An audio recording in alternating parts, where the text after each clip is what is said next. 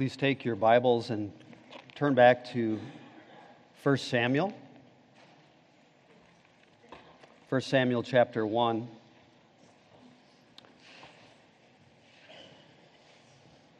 And find verse 19.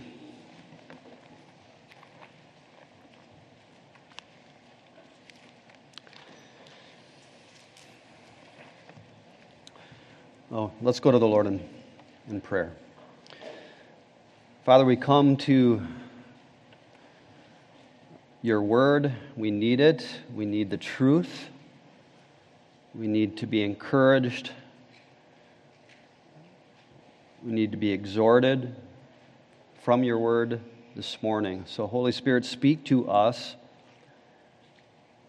not just in our minds, but in our hearts through your word and encourage our families here today from the life of Hannah. Please do this for the sake of your glory, Lord, on this earth. We ask it in Christ's name. Amen. In 1992, Hillary Clinton was asked why she still worked as a lawyer after becoming a mother. She answered, quotes, I suppose I could have stayed home and baked cookies and had teas, but I decided to do, but what I decided to do was fulfill my profession, end quotes. Now, what's the message to the mothers from that statement? Here's the message that rulers of households, that workers at home, that mothers who've given their life to their families are duped, brainwashed. They need to get a clue. The culture is telling moms that they are wasting their lives.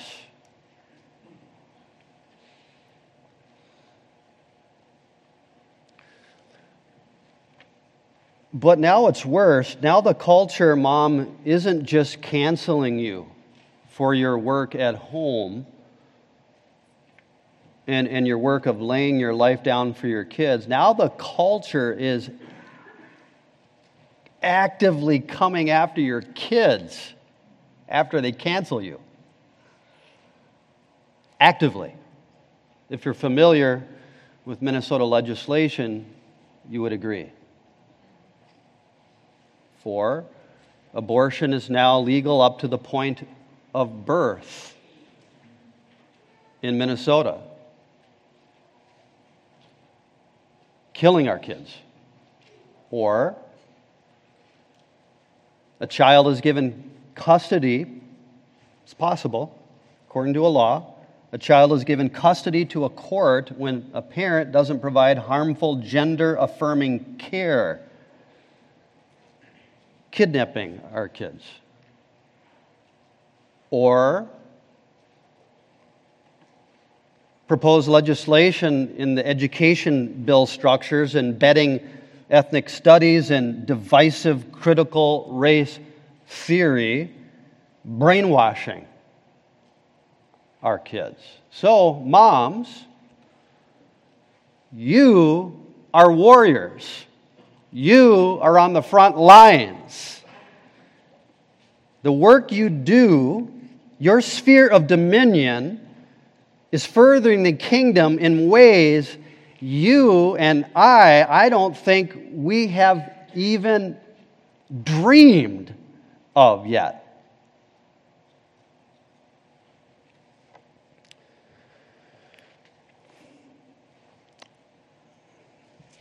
Rachel Janakovic says this. I just want you to listen, moms, for a moment. Motherhood is not a hobby, it's a calling. You do not collect children because you find them cuter than stamps. It is not something to do if you can squeeze the time in. It is what God gave you time for. Christian mothers carry their children in hostile territory. When you are in public with them, you are standing with and defending the objects of cultural dislike. You are publicly testifying that you value what God values and that you refuse to value what the world values. You stand with the defenseless and in front of the needy. You represent everything that our culture hates because you represent laying down your life for another. And laying down your life for another represents the gospel, in quotes. So, mother of dominion, press on, sister. Press on. Be encouraged. And in order to be encouraged, you can quote Hillary to the cows come home. That's not going to do it. We need to go to the Word of God. So we go to the life and impact of a mother named Hannah from the Old Testament, 1st and 2nd 1 Samuel chapters 1 and 2. And we, give an, we have an astounding portrait here of a godly mother from the life of Hannah. So I want to pick it up then in verse 19 of 1 Samuel chapter 1. The text says, Then they arose early in the morning and worshiped before the Lord and returned again to their house in Ramah. And Elkanah had relations with Hannah his wife, and the Lord remembered her.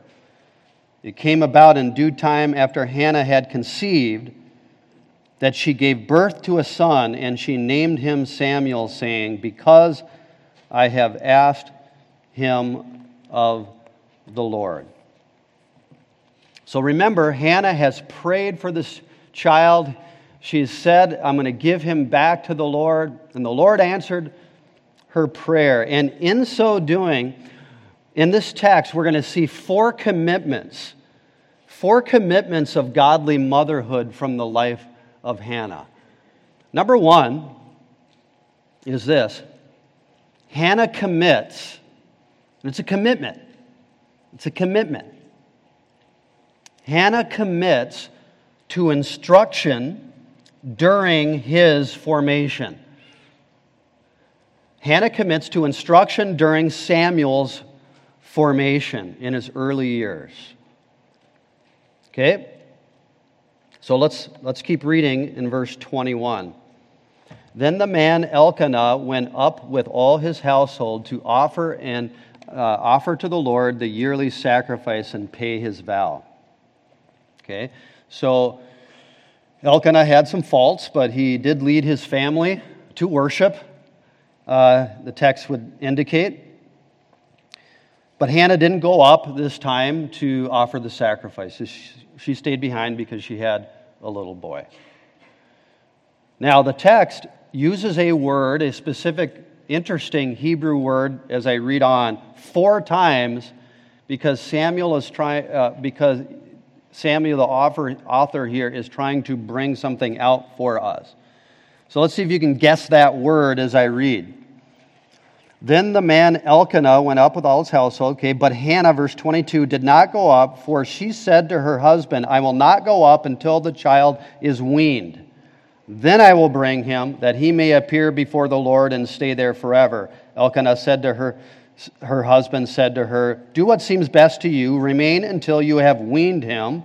Only may the Lord confirm his word. So the woman remained and nursed her son until she had weaned him.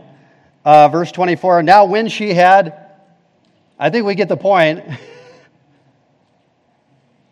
when she had weaned him four times, emphatically, the author is showing us one word, and the word is weaned. Hannah devoted her life to weaning Samuel. Hannah devoted her life to the complete care of baby Samuel in his early formative years. In that culture, this weaning process isn't about breastfeeding. It's, it's a whole it's a whole process of parenting. It would last in that culture, listen to this, three to five years.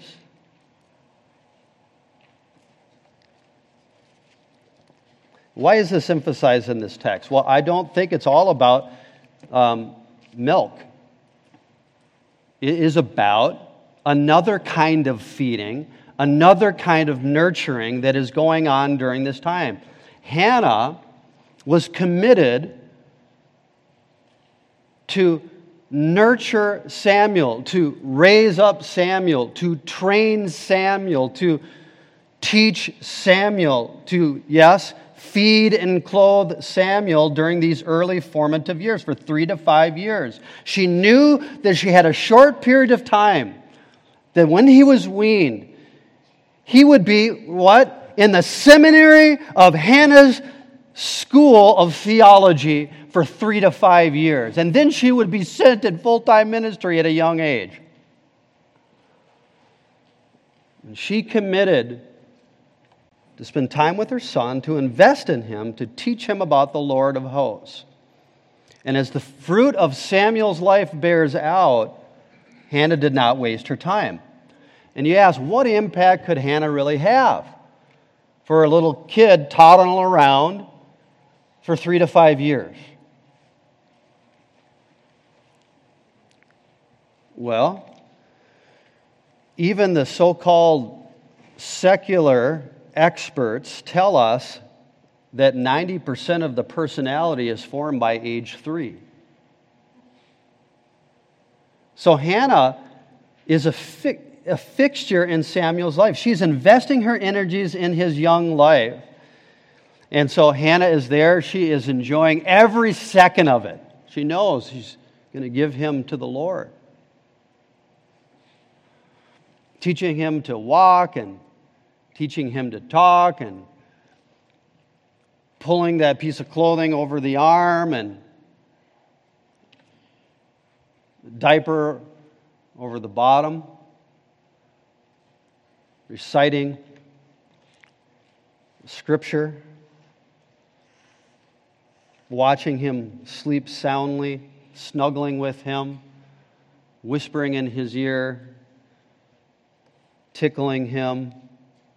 And soon the time would come when he would be out of her arms. And so she had work to do. She had to teach him and instruct him about Yahweh, about the Lord, to train him during these formative years, to prepare him for a lifetime of service. The Bible says in Proverbs 22, verse 6 train up a child in the way he should go, and when he is old, he will not depart from it. Or in Proverbs 22, verse 15 Foolishness is bound in the heart of the child, but the rod of correction will drive it far from him. The wisest of women builds her house. Proverbs 14, verse 1. Moms, here's what we can learn from the life of Hannah. It's a tremendous privilege to spend this time to spend this early time during the formative years being with your children, training your children, resisting their rebellion, teaching about the gospel, teaching them the nature of obedience and honor to parents and authority, and all of those things in ages one through five. And I think if we re- recognize how important those years are from four to eight, then, then maybe the years 14 to 18 would be a little bit different. Pastor Jeff, how much can be accomplished by age five? I think a lot. A lot by God's grace. Tripp tells a story of a man named Howard. Now, Howard was the father of a boy, a little boy who had suffered brain damage in infancy. And Howard really didn't know how much his son could understand, uh, really at all, and, but he still talked to him about the Lord. And at age three and a half, this little boy still couldn't speak. But his dad, Howard, and his mom as well, continued to teach him and to tell him about the Lord and to speak into his life, to pray with him, and to shepherd him, to love him, and all of those things. And Tripp writes, quotes, one day the lad required correction and discipline. Howard was perplexed as he tried to explain, not knowing how much his son could grasp. As he grew more frustrated with, his, with the communication process, um, trying to communicate to his little boy who hadn't even spoken yet, in the middle of that, his son intervened and he spoke at age three and a half, first time. And his first words were, Pray, Daddy. He had understood way more than he thought. And brothers and sisters, our children understand much more than we think. Moms, let me, let me, let's, let's see how this works. Raise your hand if you remember your mom pulling your um, little toddler outfit over your plump little leg. No hands are going up. Don't remember it. Or putting your diaper on.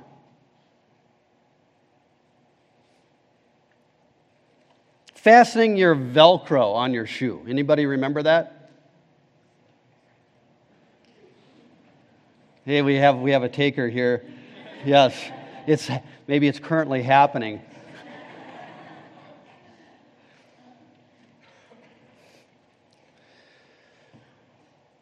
Hubbard writes, quotes, more is happening in the small moments of motherhood than meets the eye. Much more is happening in the small moments of motherhood. And he goes on to say, an imperfect but God fearing woman builds her house. She becomes for her children wisdom's first face, first voice, first touch. Through her daily presence, children learn what wisdom looks like and feels like. Close quotes. Moms, it's, it is discouraging. They don't even remember. They won't remember any of the effort.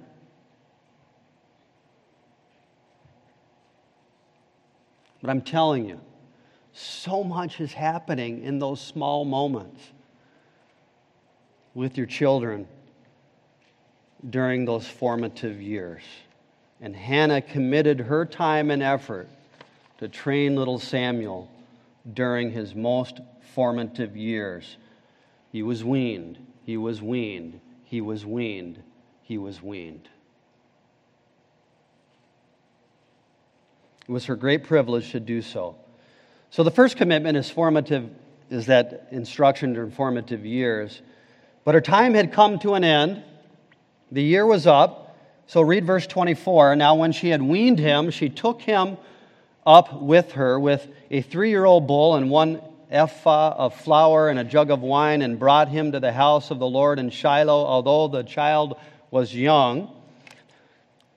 Okay, and that leads us then to the second commitment because she takes him to the house of the Lord. The second commitment of godly motherhood from the life of Hannah. Number two, Hannah commits to stewardship toward his release. Stewardship towards his release. So, Hannah commits to releasing her child to God and being a steward in the meantime. That is a commitment of a godly mother. Okay, let's look at one, uh, chapter 1, verse 11. Flip back just to remember the context here. She made a vow and had, had said, O Lord of hosts, if you will indeed look on the affliction of your maidservant and remember me, and not forget your maidservant, but will give your maidservant a son, then I will give him to the Lord all the days of his life, and a razor shall never come on his head. And so Hannah intended to devote Samuel to full time service in the tabernacle. This was what's called the Nazarite vow, not cutting his hair, a sign of complete consecration to God. And I was going to do that. And the time was ready now. We pick it up In verse 25, then they slaughtered the bull and brought the boy to Eli. So now they're in the temple. They bring the boy to Eli, the priest, who didn't restrain his boys. Samuel means to contrast the parenting of Hannah with Eli and, the, and Hophni and Hophni and Phineas as well, but you can read that later.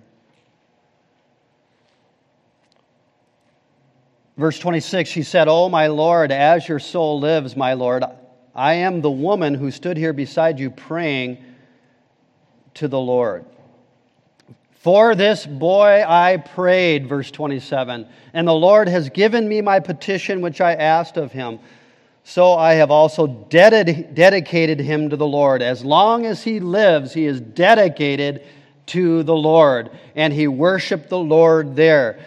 When you are reading the Bible, you're looking for repeated words, weaned, and you come here to this and you're seeing a repeated word.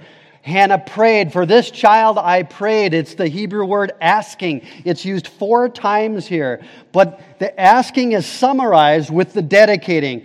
Twice, this unique phrase, He is dedicated to the Lord. Verse 28, He is dedicated to the Lord.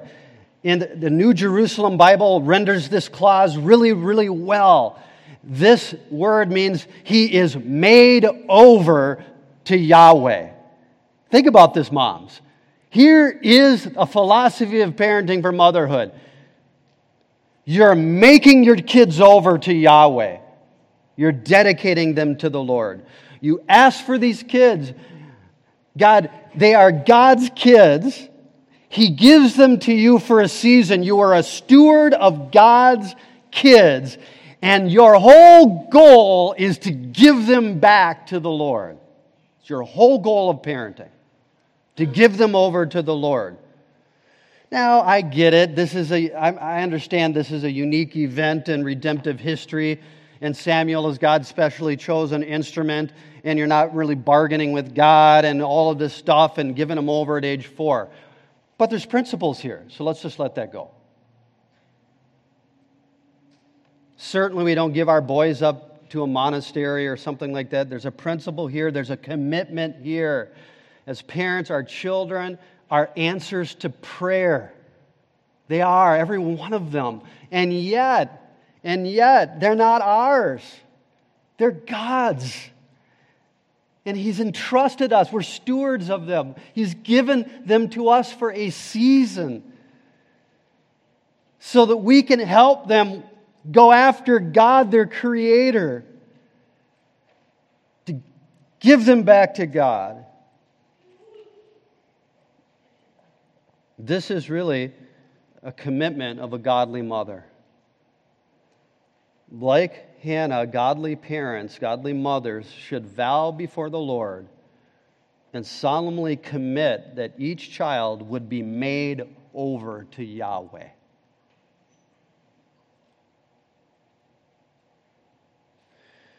This is why we're raising our kids.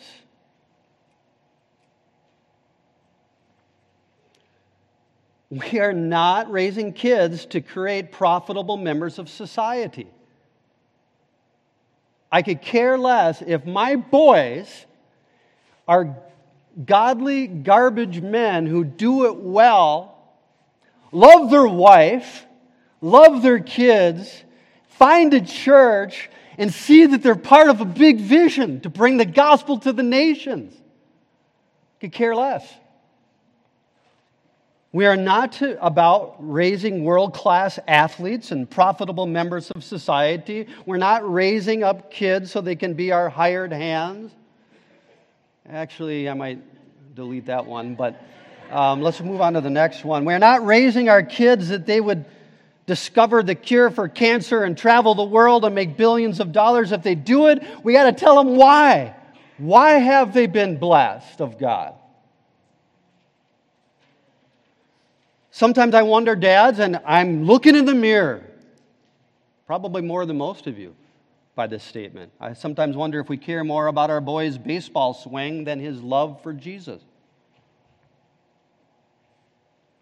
No, we must decide as parents that they're not ours. We have them for a time and we are dedicating and giving them over to the Lord. Nothing else matters to me, really, for my parenting than my nine children know and love the God of the universe, that they are made over to God. I thought you were a sovereign grace guy and you're saying these things. Let me say it again. I'll say it again. Nothing else matters to me than all my nine children know and love the God of the universe, that they are made over to God. Now, let me help you with this. Listen very carefully and quickly. God is sovereign in salvation. God saves, not me.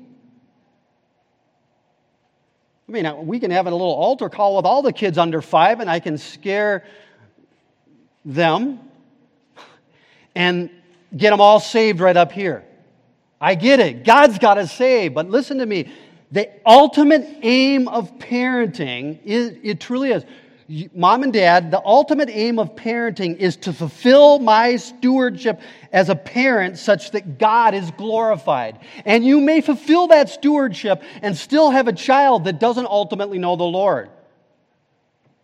But listen, on the other side of the coin, now listen, the ultimate aim of parenting is to fulfill my stewardship faithfully that God is glorified. But, but this is different. The right goal for the, for the parent is that, right? I can't save the kids, but my goal for my child is different than my goal for myself. And it is an audacious goal, it's a risky goal. And it is this my goal, the ultimate aim of Christian parenting, the goal for my child is to so nurture the heart of my child that they leave our authority as those who love God and their neighbor as themselves. That is the goal of my, for my children. So let's think about this. Imagine what it must have been like for Hannah to give up Samuel after all of those years of ridicule from the competitor. And then to have to give him up after three, four, or five years, investing those times, it must have been heart wrenching. She must have had second thoughts. But her greatest desire was to honor the Lord with her son, to see that her son walked with God. Moms, to do this work, I admit that vision and dreams have to be different than what the world is telling you for your life. And we are mixed bags. We are not fully locked in on that vision as, as sinful human beings, are we? And so there's always a competition in our souls, there's always disappointment. And so we have to ask the question what is hindering this primary commitment in parenting? What is competing in this culture for our kids' souls and fighting against those aims? Are we too busy, moms and dad, pursuing our career or making money? Are we too busy running our kids all over the place that we can worship the Lord together as a family? Are we, are we feeding our kids the world more than we're feeding them the Word? J.C. Ryle says it well. This is the thought that should be uppermost on your mind in all you do for your children. In every step you take about them, in every plan and scheme and arrangement that concerns them, do not leave out that mighty question how will it affect their souls? J.C. Ryle says the chief end of their lives is the salvation of their souls. So I would suggest, mom and dad, that you put this into practice this week. That you, husband and wife, you get together, you go to the coffee shop, you call someone for a babysitter, and you write down a vision for your parenting with the aims of the glory of God for your efforts and the aims of the salvation of their souls for your kids. And you say, what is going to get us there and do a top 10? and then look at it from time to time and ask is this really our family vision, what we're doing right now? How will this affect their souls? So, moms, be committed to the instruction, their instruction during their formation. And second, be committed, you are committed to stewardship towards their release, to give your kid back to God, to make them over to God. And it's going to take work, and it's going to take effort, and it's going to take discipline. But that leads us then to the third, to the third commitment. Number three, Hannah commits to tenderness in her care. Hannah commits to tenderness in her care. Look at verse 18 of chapter 2. I read it in the scripture reading. Verse 18 Now Samuel was ministering before the Lord as a boy wearing a linen ephod, and his mother would make him a little robe and bring it to him from year to year when she would come up with her husband to offer the yearly sacrifice. What a sad thing. Once a year, she would get to see Samuel. Once a year. And she, that year, would be praying for him and thinking of him and measuring his previous piece of clothing and thinking through how much bigger he would get and she would be then making him a hand, another little outfit, and she would stitch together that new robe for her boy. Each year, that role would be bigger and bigger and bigger. Can you imagine the trip to go see her boy? The joy, and the hugs and the tears with Samuel, and that gift of love every year moms and dads, we can discipline and we can train and we can vision and we can do this and we can do that. But I'm telling you, if your home is not characterized by gentleness, by love, by care, we're missing the heart of Hannah. The heart of a godly mother, and I've seen it, is tenderness in her care. Never forget this, moms. Never forget the tender heart of Hannah. Now, my grandma, she went home to be with the Lord at age 96. My grandma was like this. When we would go over to her house, my kids would sit by her and line up, pull their arm up like this and hold it by grandma. And grandma would sit there with her long fingernails and she would just mesmerize them scratching their arm. Tickling there, they're just frozen. And then there's the picture I have with my kids of little Abby say, saying, Mommy, sing Jesus Loves Me. Or rocking that three year old to sleep after a bad dream for the fourth time that night. Hot chocolate with marshmallows on a very cold winter day. A post it note on a lunchbox that says, I love you. That, that is the stuff of motherhood tenderness and gentleness. I hope my mom is listening right now. When I went to Michigan Tech, I'm going there.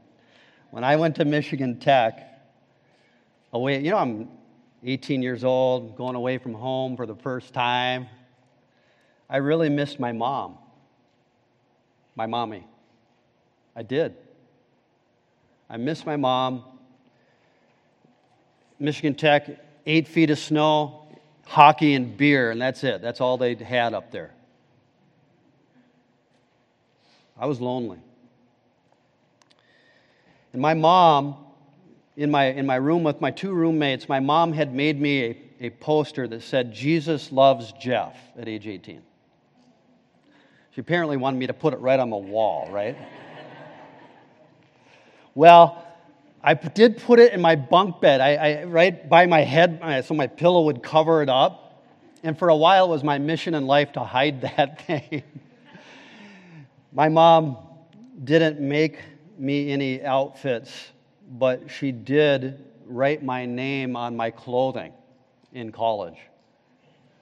All of my clothing. it was also my mission in life to hide that as well. But I love my mom. Gentle and tender. To this day, I go to her with tears streaming down my face. She's 78 years old.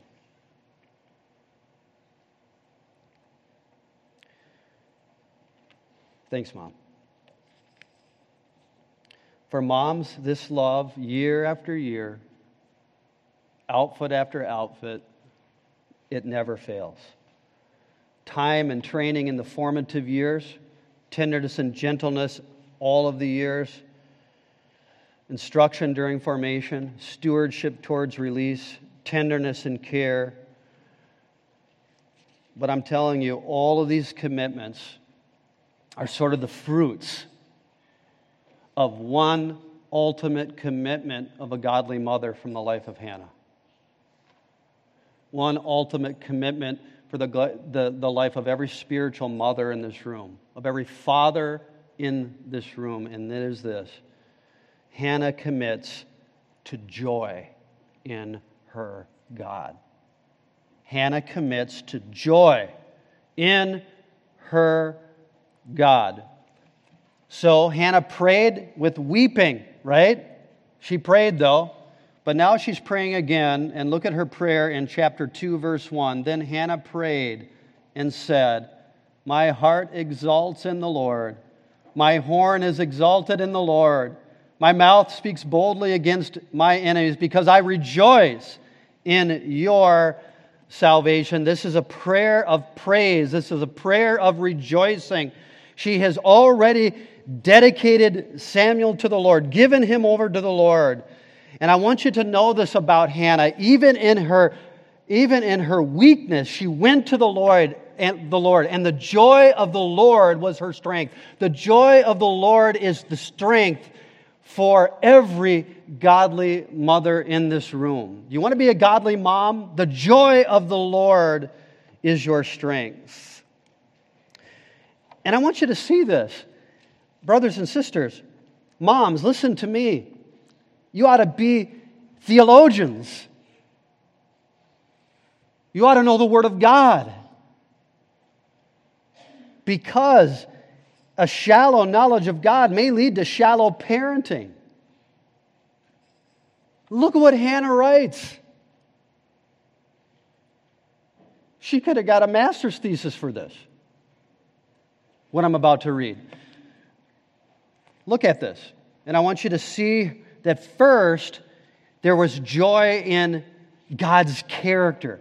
God Himself, theology proper, God, who He really was fueled her parenting. My heart exalts in the Lord. My horn, my horn is exalted in the Lord. My mouth speaks boldly against my enemies because I rejoice in your salvation. Look at this. There is no one holy like the Lord. He's holy. Indeed, there is no one besides you. He is set apart. Nor is there any rock like our God. Boast no more so very proudly. Do not let arrogance come out of your mouth.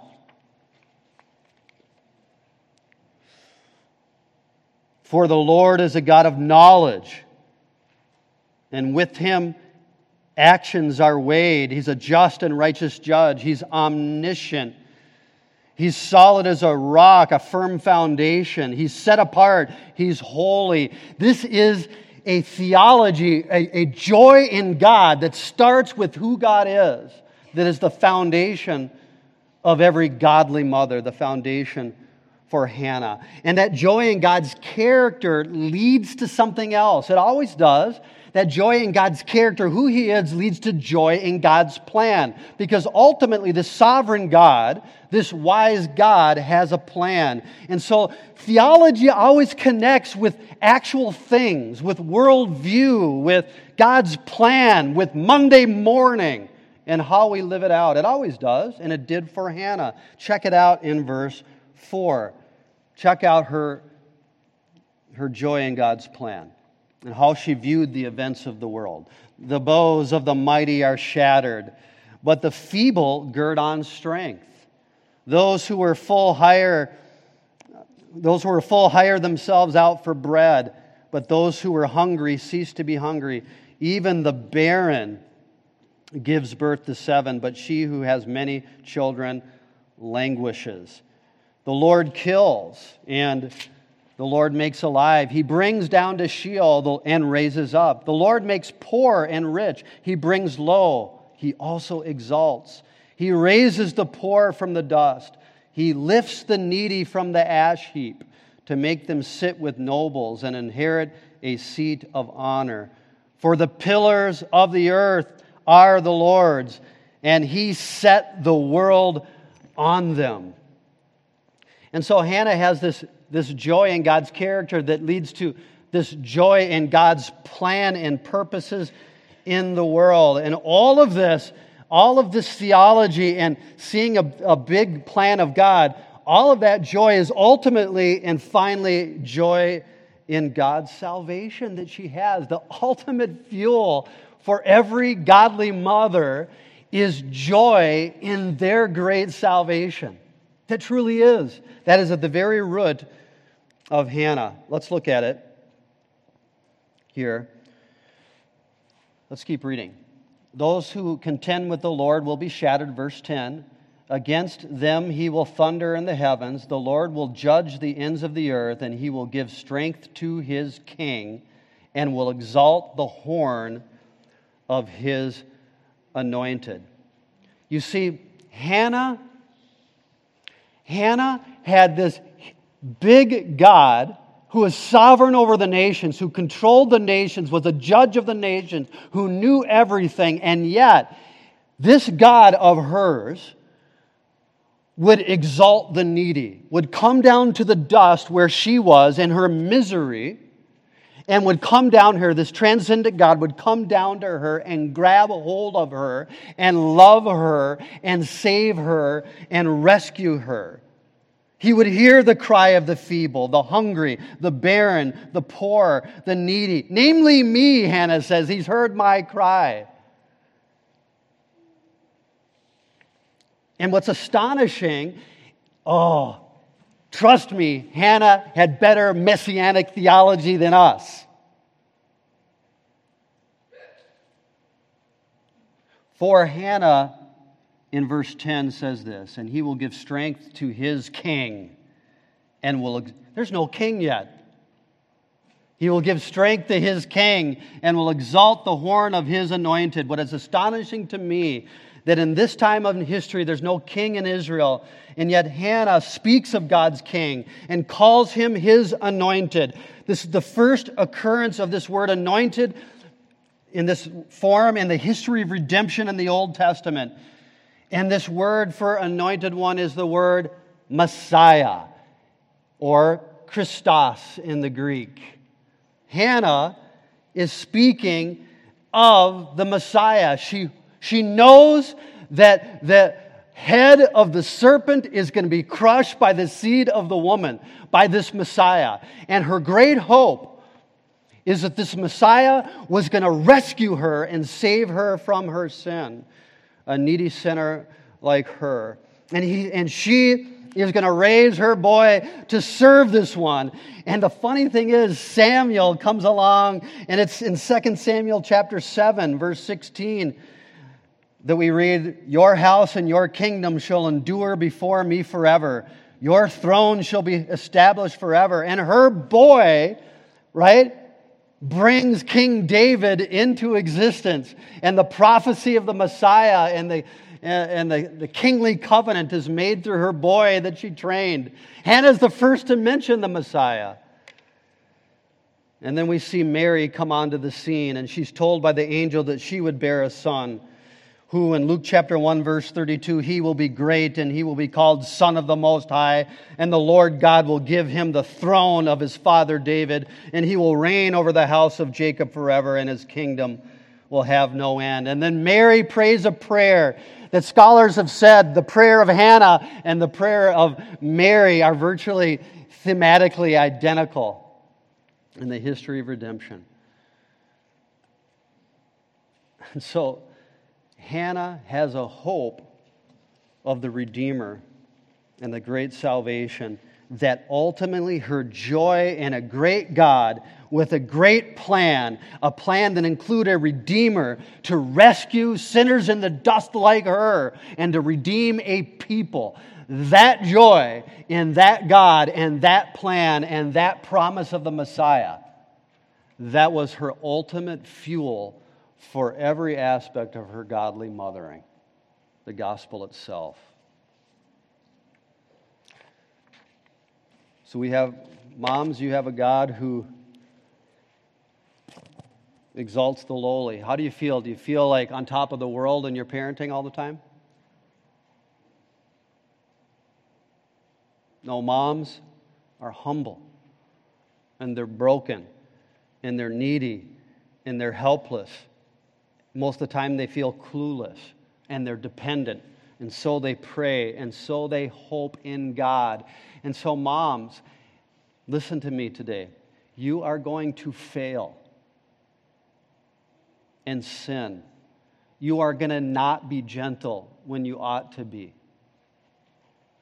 You're going to have some times when your own dreams and, and your own honor takes the place of giving your child over to God.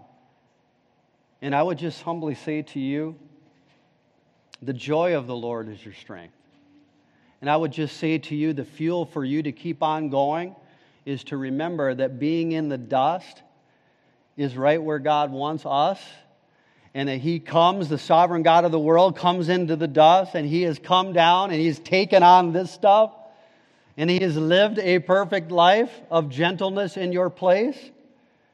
And He has gone to the cross of Calvary and He's borne all of your sins and he's removed them as far as the east is from the west. He understands your inconsistencies. He understands your failures. He understands your competing desires. He understands your lack of tenderness, and he loves it in humility. Moms and dads, when we just come before him saying, I am helpless.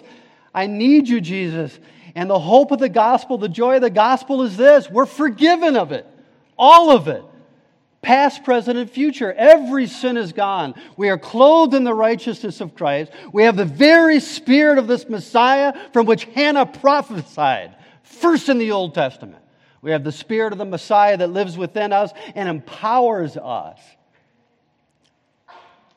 to press on amidst the lying world and the messiness of the homes. And it's just too much some days. We have Jesus. We have His Word. And we have the Spirit of the Messiah and a great God on our side. So take heart, Mother of Dominion, as you nurture and train your children during the formative years. You've got Jesus. As you want desire to send your children as bright shining arrows into the darkness, remember you've got Jesus. If you're struggling with tenderness and gentleness, remember you've got Jesus. You've got one who exalts the lowly. So take heart. As Chansky says well, we may have to wait a while for a good and faithful servant. Kids, listen well. Honor your mom today. I know you don't remember getting the foot put on, but she's done it day in and day out. Moms, in the meantime, as Chansky says, good and faithful mommy who's taking the rugged path of selfless obedience, walk with your head held high, for you are stepping in his noble footprints. And be assured they lead to rich joy and everlasting glory.